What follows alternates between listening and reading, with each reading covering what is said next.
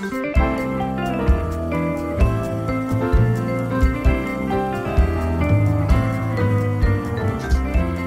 back to Read This Next with Laura and Nicole from the Thunder Bay Public Library. This week we are doing a fun topic that we kind of hint at and say we should film for forever. We're doing books set in libraries or about libraries. Yay! It is it is explicitly exactly our wheelhouse. Yeah, yeah. We're in it now. This is it. yeah, this is our forte. yeah. There's tons of them out there. Um, lots and lots to choose from. So I think all the ones we have are pretty recent titles. Mhm, pretty much. And yeah, and a nice little a nice little mixture of different genres for you that all happen to be about libraries. Hmm. Okay, let me see. I think I'm starting, so I will get us rolling. The first one is The Invisible Library by Genevieve Cogman. Uh, one thing any librarian will tell you the truth is much stranger than fiction. Irene is a professional spy for the mysterious library. I feel like I can't hear you. Oh no, we're good. You're still there. Sorry. Okay. my like I'm not making any- weird. I'm not saying anything because I'm listening. That's a weird thought for me to have. Okay. Irene is a professional spy for the mysterious Library with a capital L, a shadowy organization that collects important works of fiction from all the different realities.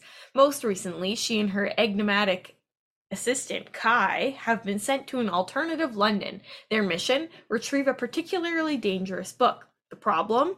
By the time they arrive, it's already been stolen. Dun dun dun! London's underground factions are prepared to fight to the death to find the tome before Irene and Kai do, a problem compounded by the fact that this world is chaos infested, the laws of nature bent to allow supernatural creatures and unpredictable magic to run rampant. To make matters worse, Kai is hiding something. Secrets that could just that could be just as volatile as the chaos-filled world itself. Now Irene is caught in a puzzling web of deadly danger, conflicting clues, and sinister secret societies. Those are some good alliterations. I was going to say that is some serious. I love it. Someone in the publishing house was like, "I've got it." Oh yeah, they're like nailed it. what we're Nailed doing. it. Yeah. Yeah.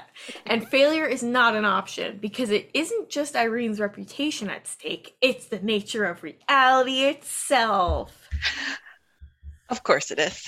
Yeah, of course. And I think that one's a series, is it not? Yes, it yeah. says book one, I think. So, yeah, So good. Fantasy set in about libraries, collecting. supernatural Oh yeah. chaos. I have to read it. I'm surprised. You'll have to report back. Yes, I will. Sounds good. Okay. Next one is called The Starless Sea, and this is just a single book. It's by Erin Morgenstern, which you might remember from like a really, really crazy best-selling book that was it was several years ago now, maybe like a decade ago. Oh boy. several years. Um, The Night Circus. Anyway, that book of hers was really popular. And so this one is about a library. Zachary Ezra Rollins is a graduate student in Vermont when he discovers a mysterious book hidden in the stacks. As he turns the pages, entranced by tales of lovelorn prisoners, key collectors, and nameless acolytes, he reads something strange, a story from his own childhood. It's delightfully creepy. Yeah. Bewildered by this inexplicable book and desperate to make sense of how his own life came to be recorded, Zachary uncovers a series of clues a bee, a key, and a sword that lead him to a masquerade party in New York, to a secret club, and through a doorway to an ancient library hidden far below the surface of the earth. Yeah! What Zachary finds in this curious place is more than just a buried home for books and their guardians. It is a place of lost cities and seas, lovers who pass notes under doors and across time, and of stories whispered by the dead. Zachary learns of those who have sacrificed much to protect this realm, relinquishing their sight and their tongues to preserve this archive, and also Oh. of those who are intent on its destruction. Together with Mirabelle, Mirabelle, a fierce pink-haired protector of the place, and Dorian, a handsome barefoot man with shifting alliances, Zachary travels the twisting tunnels, darkened stairwells, crowded ballrooms, and sweetly soaked shores of this magical world, discovering his purpose in both the mysterious book and his own life. That sounds amazing. hmm I, it sounds like there's so many opportunities for it to go different ways in this one. It sounds really good. I do think it's very strange that of these two characters, there were like, okay, one descriptive and then one physical descriptor, fierce and pink haired, and the other one, handsome, also barefoot. He's handsome and no shoes. there's, I mean, I feel like there's probably a lot of other things they could have included, but that's what they went with. Okay. I guess that's his defining factor is he's like, I just don't like shoes. I just don't like shoes. That'll probably Um, be a plot line. It's got to be. There's got to be some meaning to it somewhere. Mhm. But he's so handsome, you don't even mind that he doesn't wear shoes. I guess. I don't Maybe know. he wears socks. You'd have to be really handsome, Yeah. Yeah. Just be like or you'd have like grubby feet walking around the ballrooms in towns. Oh, I mean, anyway, eh, dirty feet aside, We're stuck on the feet. it sounds good. It sounds good. yeah, it does. Okay. Our next one is the pa- Oh wait, no. I think I was supposed to skip down. I'll go down to it. Okay, the next one is The Magic Fish by Trung Le Nguyen. Um It is a graphic. Yes, it's a graphic novel. The cover is gorgeous. That's what I was just looking at. It's got, for those of you who are listening, it's got like a beautiful mermaid um, uh, on the back, and in the front is a young boy with glasses, like reading. Uh, I really like it. Okay. Tien loves his his family and friends, but Tien has a secret that he's been keeping from them. It might just change anything. Everything, not anything. Real life isn't a fairy tale, but Tien still enjoys reading his favorite stories with his parents from the books he borrows from the local library. It's hard enough trying to communicate with your parents as a kid, but for Tien, he doesn't even have the right words because his parents are struggling with their English. Is there a Vietnamese word for what he's going through? Is there a way to tell him that he's gay? A beautifully illustrated story by Trung Le Trung Le Nguyen that follows a young boy as he tries to navigate life through fairy tales, an instant classic that shows us how we are all connected. The magic fish top ta- oh, I'm struggling here. I had that other one with the alliteration was good, and this one hit me hits me with tackles tough, and I'm struggling. Ay ay ay. The magic fish tackles tough subjects in a way that ex- in a way that's accessible with readers of all ages and teaches us that no matter what, we can all have our own happy endings. That one sounds Charming. very sweet. Yeah. Very sweet, charming. Yeah. Yeah, I think that's um, I think it's a YA graphic, but it sure sounds like an all ages type of Mhm. read. Definitely. Mm. Okay, so then my next one is the Paris Library. Mm. So we had two fantasy, and then we had one like realistic graphic novel, and now we have a historical. It's um by Janet Skeslien Charles, based on the true World War II story of the heroic librarians at the American Library in Paris. Ooh. Paris, 1939. Young and ambitious, Odile Souchet has it all her handsome police officer beau and a dream job at the American Library in Paris. When the Nazis march into Paris, Odile stands to lose everything she holds dear, including her beloved library. Together with her fellow librarians, Odile joins the resistance with the best weapons she has books. but when the war finally ends, instead of freedom, Odile tastes the bitter sting of unspeakable betrayal. Montana, 1983. Lily is a lonely teenager looking for an adventure in small town Montana. Her interest is piqued by her solitary elderly neighbor. As Lily uncovers more about her neighbor's mysterious past, she discovers that they share a love of language, the same longings, and the same intense jealousy, never suspecting that a dark secret from the past connects them. The same intense jealousy. I wasn't expecting Mhm. that. A powerful novel that explores the consequences of our choices and the relationships that make us who we are, family, friends, and favorite authors. The Paris Library shows us that extraordinary heroism can sometimes be found in the quietest of places.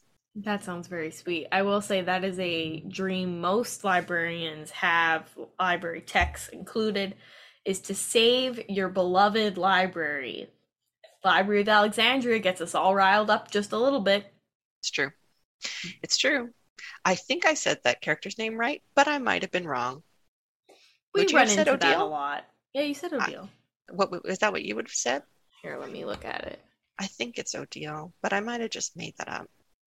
Uh, that looks right. Od- Odile? I, Od- It's also uh, French, right? So I could be wrong. Anyway, check it out. It sounds um it sounds good. I kind of like those historical like oh, what is happening in the past is affecting Mhm. the present. It does have a thing saying like it's a real like if you liked Lilac Girls, which Yep. I know many people did, including me. hmm There's a lot of people in the completely booked um, book bag program that I run for teenagers who like historical fiction, and this is right up their alley. Yeah. Yep. Okay. Our next one is The Reading List by Sarah Nisha Adams. Widower Mukesh lives a quiet life in the London borough of Ealing after losing his beloved wife. He shops every Wednesday, goes to temple, and worries about his granddaughter Priya, who hides in her room reading while he spends evenings watching na- nature documentaries.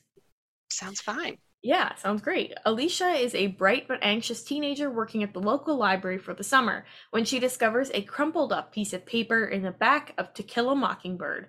It's a list of novels that she's never heard of before. Intrigued and a little bored with her slow job at the, te- the checkout desk, she impulsively decides to read every book on the list, one after the other.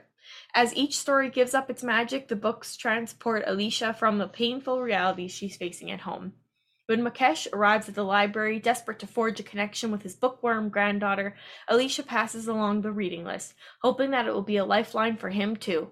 Slowly, the shared books create a connection between two lonely souls as fiction helps them escape their grief and everyday troubles and find joy again. That sounds very sweet. It, just sounds like a very like a heartwarming cry. sounds so nice. yeah. Yeah. I do feel a little bit like if if someone came came to me at the library and was like, I would like to forge a connection with my bookworm granddaughter, I'd say, ask her what to read. Yeah.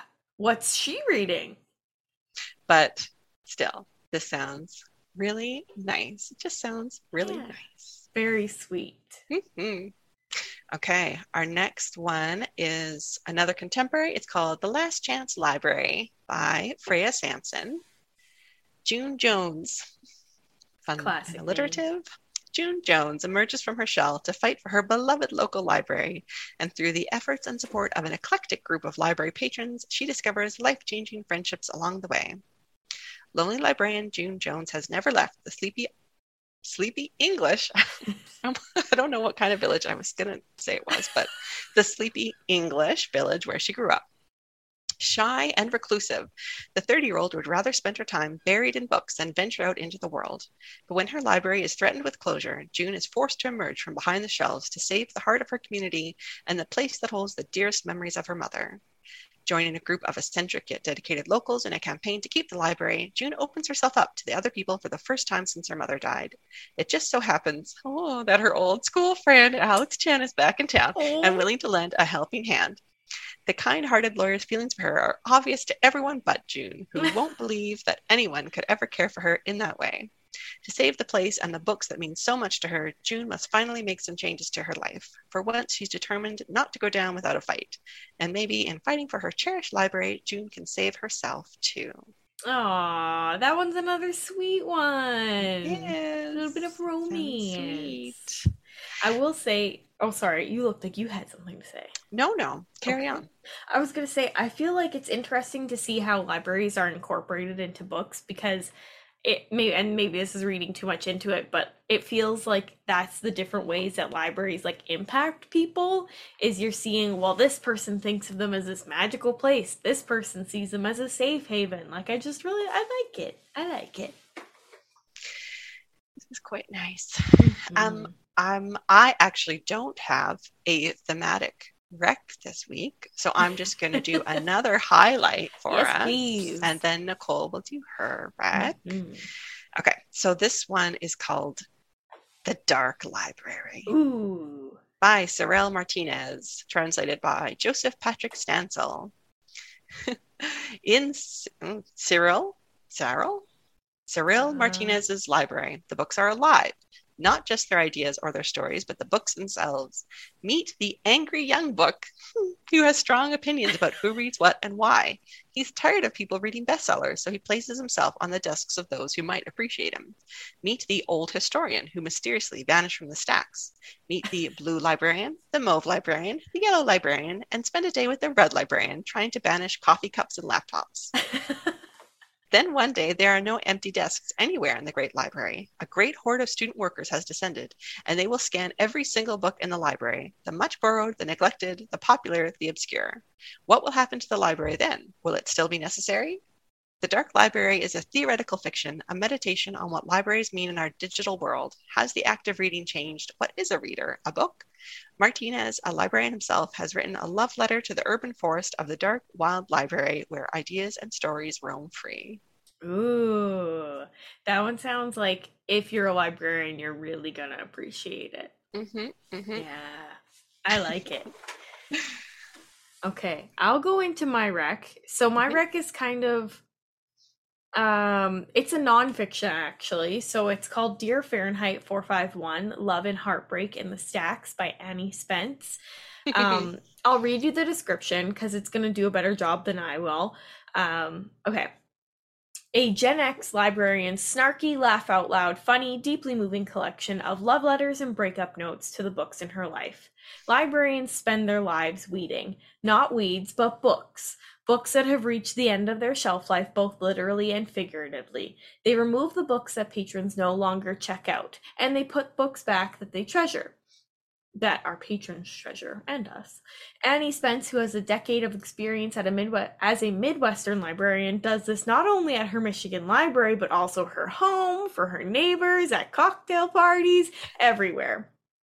In this book, she addresses addresses those books directly. We read her love letters to the Goldfinch and Matilda, as well as her snarky breakups with, with Fifty Shades of Grey and Dear John. Um, and she comments on everything. So, in my description, for those of you that don't know, weeding is an unfortunate but necessary part of our job, um, where we look at our collection and we say what is or isn't serving our public anymore. And we make room for new and amazing books to be put on our shelves that you guys will love and enjoy.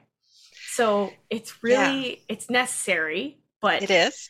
It's Yeah. painful. it's painful. None of us enjoy it because we we're big book lovers. But it was so cute reading through. They're all they're very short chapters, and it'll just be like talking about how she's breaking up with the book Gray, which is Fifty Shades, but from Christian's perspective. And she's like, I don't know why everybody recommends this book to me. They all go, Have you read it? It's from Christian's perspective, as if I've never heard of it before. And she talks about old books, she talks about young books. One of them, she's like, Oh, the Goldfinch. I love you so much. But your your spine is cracked and no glue is gonna fix you. and then I think Matilda, she's like, You're missing the entire portion of your book that introduces Trunchbull, and that's an essential part to your narrative. So unfortunately, you will be going. But she talks about where she's donating them, why they're leaving, how they don't deserve to be stored on the back of someone's toilet at a party. And it's very sweet and it's it's a it's a cute look into like how you keep books and why you keep them and why it's time to get rid of them.